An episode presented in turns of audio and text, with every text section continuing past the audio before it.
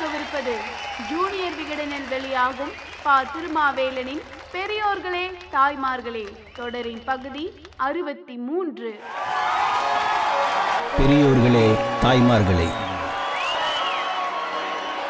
இந்திய அரசியலமைப்பு சட்டம் உருவான பிறகு நடந்த முதல் பொது தேர்தலில் சென்னை மாகாணத்தில் அறுதி பெரும்பான்மை பெற்று காங்கிரஸ் கட்சியால் ஆட்சி அமைக்க முடியவில்லை. விடுதலைக்கு பிறகு அமைந்த முதல் அரசே மைனாரிட்டி அரசு என்று அழைக்கப்பட்டது. அதன் பிறகு அமைந்த அரசுகள் பெரும்பான்மை அசுர பெரும்பான்மை பெற்ற அரசுகளாக அமைந்தன. இந்தியா விடுதலை பெற்று ஐந்து ஆண்டுகள் கூட முழுமையாக முடியவில்லை. ஆயிரத்தி தொள்ளாயிரத்தி ஐம்பத்தி ரெண்டு முதல் பொது தேர்தல். அன்று சென்னை மாகாணம் என்பது பிரிக்கப்படாதது. மொத்தம் முன்னூத்தி எழுபத்தைந்து தொகுதிகளில் நூத்தி ஐம்பத்தி ரெண்டு இடங்களையே காங்கிரஸ் கைப்பற்றியது. கம்யூனிஸ்டுகள் அறுபத்தோரு இடங்களில் வென்று காட்டினார்கள். காங்கிரசுக்கு எதிராக மொத்தம் இருநூத்தி இருபத்தி மூன்று உறுப்பினர்கள் அவைக்குள் போனார்கள். காங்கிரஸ் பெற்ற வாக்குகள் அறுபத்தி ஆறு லட்சத்தி எழுபத்தி ஏழாயிரத்தி ஐநூத்தி எண்பத்தி எட்டு என்றால் காங்கிரசுக்கு எதிராக விழுந்த வாக்குகள் ஒரு கோடியே இருபத்தாறு லட்சத்தி அறுபத்தி ஐயாயிரத்தி நூத்தி இருபத்தி ஆறு வாக்குகள். இரண்டு மடங்கு வாக்குகளை அதிகமாக பெற்றிருந்தார்கள் காங்கிரஸ் அல்லாதவர்கள். அப்போது தமிழ்நாடு காங்கிரஸ் தலைவராக இருந்த காமராஜரால் இந்த தோல்வியை தாங்கிக் கொள்ள முடியவில்லை.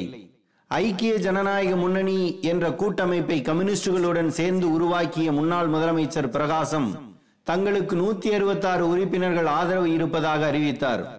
சிறிவில்லிபுத்தூர் மக்களவை தேர்தலில் போட்டியிட்டு வென்றிருந்தார் காமராஜர். எனவே அவர் இங்கு முதல்வராக முடியாது.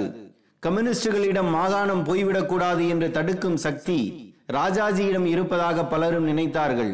அரசியல் ஓய்வு பெற்று தியாகராய நகர் பசுல்லா ரோடு வீட்டில் ராமாயணத்துக்கு பொழிப்புரை எழுதி கொண்டிருந்த ராஜாஜியை எக்ஸ்பிரஸ் கோயாங்காவும் தினமணி ஆசிரியர் ஏ என் சிவராமனும் சந்தித்து பேசினார்கள். அடுத்து பி எஸ் குமாரசாமி ராஜா காமராஜர் சஞ்சீவ் ரெட்டி ஆகிய மூவரும் வந்திருந்தார்கள். இப்போது எனக்கு வயது 72 ஏன் இந்த வயதில் என்னை தொந்தரவு செய்கிறீர்கள் என்று கேட்டார் ராஜாஜி. கம்யூனிஸ்ட் கட்சி ஆதரவு ஆட்சி வந்துவிட்டால் நாட்டுக்கும் பிரச்சனை காங்கிரஸ் கட்சிக்கும் பிரச்சனை என்று இவர்கள் சொன்னார்கள். உங்களுக்கு எந்த பிரச்சனை என்றாலும் நான் பதவிக்கு வர வேண்டும் என்கிறீர்கள்.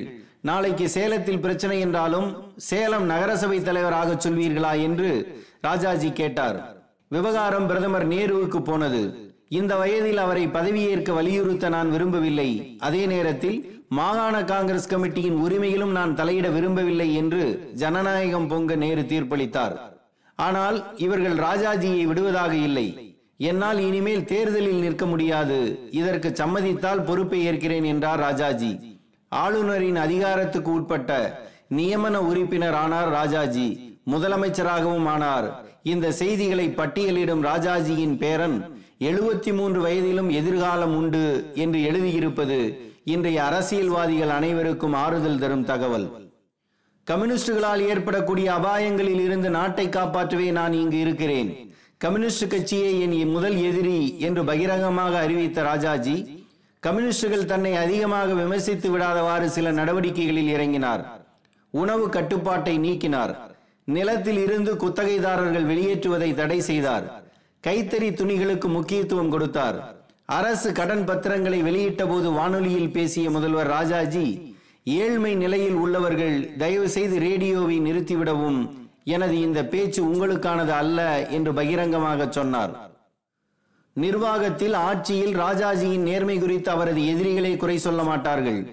அவர் பிறந்த சமூகத்துக்கு அவர் மகாவிஷ்ணு மாதிரி நாணயத்தில் காரியங்களில் நிர்வாகத்தில் மற்ற காங்கிரஸ்காரர்களை விட எவ்வளவோ மேலானவர் என்று பெரியாரே அப்போது சொன்னார். ஒரு அதிகாரி தன்னிடம் ஒரு கம்பெனிக்கு ஆதரவாக பேசிய போது நீங்கள் அவர்களிடம் பணம் வாங்கி கொண்டிருக்கிறீர்கள் என்பது உங்களது பேச்சிலேயே தெரிகிறது என்றார் ராஜாஜி. காங்கிரஸ் குடும்பம் ஒன்று ஒரு சலுகைக்காக வந்தபோது சட்டம் உங்களுக்கு சாதகமான இருந்தால் என் பதவி உங்களுக்கு தேவைப்படாது. சட்டம் உங்கள் எதிரிக்கு சாதகமாக இருந்தால் என் உதவி அதற்கு பயன்படாது என்றார். ஊழலை நிரூபிப்பது கடினம். எனவே ஊழல் நடந்திருக்கிறது என்று சந்தேகப்பட்டாலே நடவடிக்கை எடுக்கலாம் என்று சொன்னவர் ராஜாஜி. சொந்த கட்சி உறுப்பினர்களிடம் சபையில் பேசும்போது அரசாங்கத்தை ஆதரித்து ஒரு வரியில் பேசிவிட்டு உண்மையான பிரச்சனைகளை பற்றி விரிவாக பேச வேண்டும் என்றார். எதிர்க்கட்சி உறுப்பினர்களின் பேச்சுக்களை ரசித்தார்.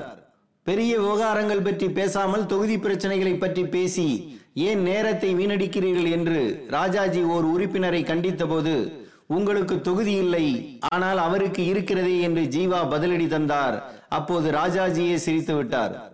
அவர் செய்த நியமனங்கள் பதவி ஓய்வு பெற்றவர்களுக்கு அவர் வழங்கிய பணி நீட்டிப்புகள் ஓய்வு பெற்று பல ஆண்டுகளான சிலருக்கு மீண்டும் பதவிகள் வழங்கியது ஆகியவை மீது விமர்சனங்கள் எழுந்தன. திறமைசாலிகளை விட முடியாது என்று ராஜாஜி பதில் சொன்னார். இவர்கள் அனைவரும் ஒரு குறிப்பிட்ட ஜாதியைச் சேர்ந்தவர்களாகத்தான் இருக்க வேண்டுமா? என்று பதிலடி தரப்பட்டது. அனைத்துக்கும் வேட்டு வைத்தது அவரது கல்விக் கொள்கை. ஐந்து மணி நேர பள்ளிக்கூடத்தில் மூன்று மணி நேரம் படிப்பு இரண்டு மணி நேரம் வேலை செய்ய வேண்டும் என்று மாற்றினார். தந்தை பார்க்கும் தொழிலை கற்றுக்கொண்டு குடும்பத்துக்கு உதவ வேண்டும் என்று ராஜாஜி விளக்கமளித்தார். குறிப்பிட்ட ஜாதியினர் தான் குறிப்பிட்ட தொழிலை செய்ய வேண்டும் என்ற முறைக்கு எதிராக பேசி வந்த பெரியார் இதனை கடுமையாக எதிர்த்தார். எந்த பிள்ளையும் அவனவன் அப்பன் தொழிலை பார்க்க கூடாது செய்ய மறுக்க வேண்டும் பள்ளிக்கு படிக்க போக வேண்டும் என்று பிரச்சாரம் செய்து வந்த பெரியாருக்கு இது கோபத்தை ஏற்படுத்தியது. இதை குலக்கல்வி திட்டம் என்று கண்டித்தார் அவர். அதுவரை ராஜாஜி ஆட்சியை பெரிய அளவில் பெரியார் எதிர்க்கவில்லை. இது ராஜகோபாலாச்சாரி ஆட்சி மட்டுமல்ல ஈரோடு ராமசாமி ஆட்சியும் தான் என்று ஜீவா பி. ராமமூர்த்தி போன்றவர்களே பேசும் அளவுக்கு இருவரும் நட்பாக இருந்தார்கள். நீங்கள் ஆச்சாரியாரை எதிர்க்க மாட்டீர்கள் நீங்கள் இருவரும் திருடர்கள் என்று மணியம்மையே தன்னை கிண்டலடித்ததாக பெரியார் ஓர் இடத்தில் குறிப்பிடுகிறார். இந்த வாதங்களை நிராகரித்து ராஜாஜியை எதிர்க்க தொடங்கினார் பெரியார்.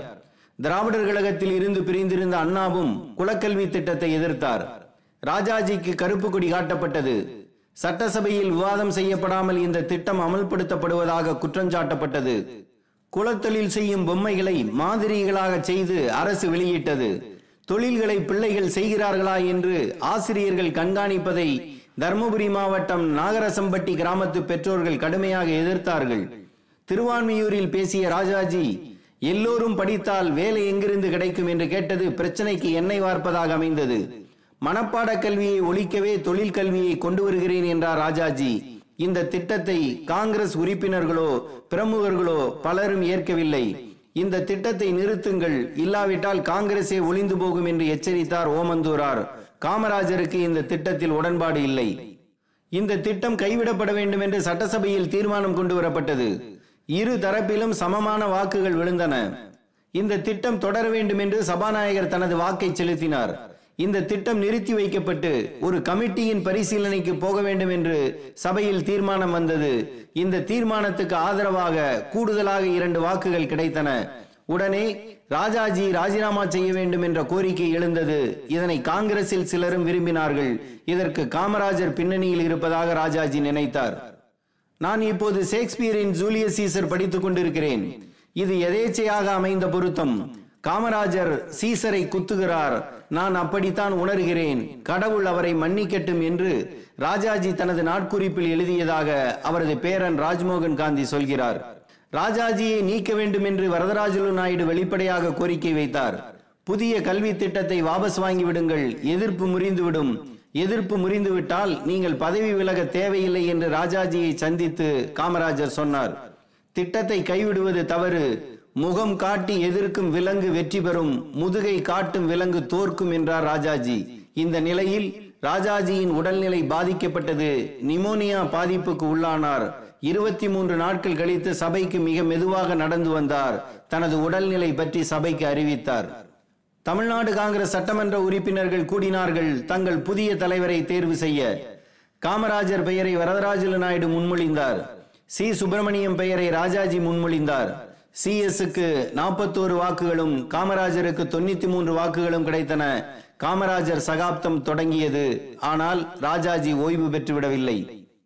தன்னை குலுக்கப்பட்டர் என்று கிண்டலடித்த அண்ணாவை ஆட்சியில் உட்கார வைக்க ராஜாஜி முயன்றதும் தன்னுடைய முதல் எதிரியே கம்யூனிஸ்டுகள் தான் என்று சொன்ன அவரே கம்யூனிஸ்டுகளோடு கூட்டு சேர்ந்ததும் தன்னை குத்துகிறார் என்று குற்றஞ்சாட்டிய காமராஜரையே கடைசி காலத்தில் ஆதரித்ததும் ஆயிரத்தி தொள்ளாயிரத்தி முப்பத்தெட்டில் இந்தியை புகுத்திய அவரே இந்தியை திணித்தால் இந்தியா இரண்டுபடும் என்று ஆயிரத்தி தொள்ளாயிரத்தி அறுபத்தைந்தில் சொன்னதும் ஆயிரத்தி தொள்ளாயிரத்தி அறுபத்தி ஏழில் திமுக வெற்றி பெற்றதை தொடர்ந்து நோய் கிருமி பரவிவிட்டது என்று பக்தவச்சலம் சொன்னபோது இது அரசியல் ஆரோக்கியம் மலர்ந்ததன் அறிகுறி என்று இவர் சொன்னதும் ராஜாஜியின் இறுதி பத்தாண்டு கால அரசியல் வரலாறு.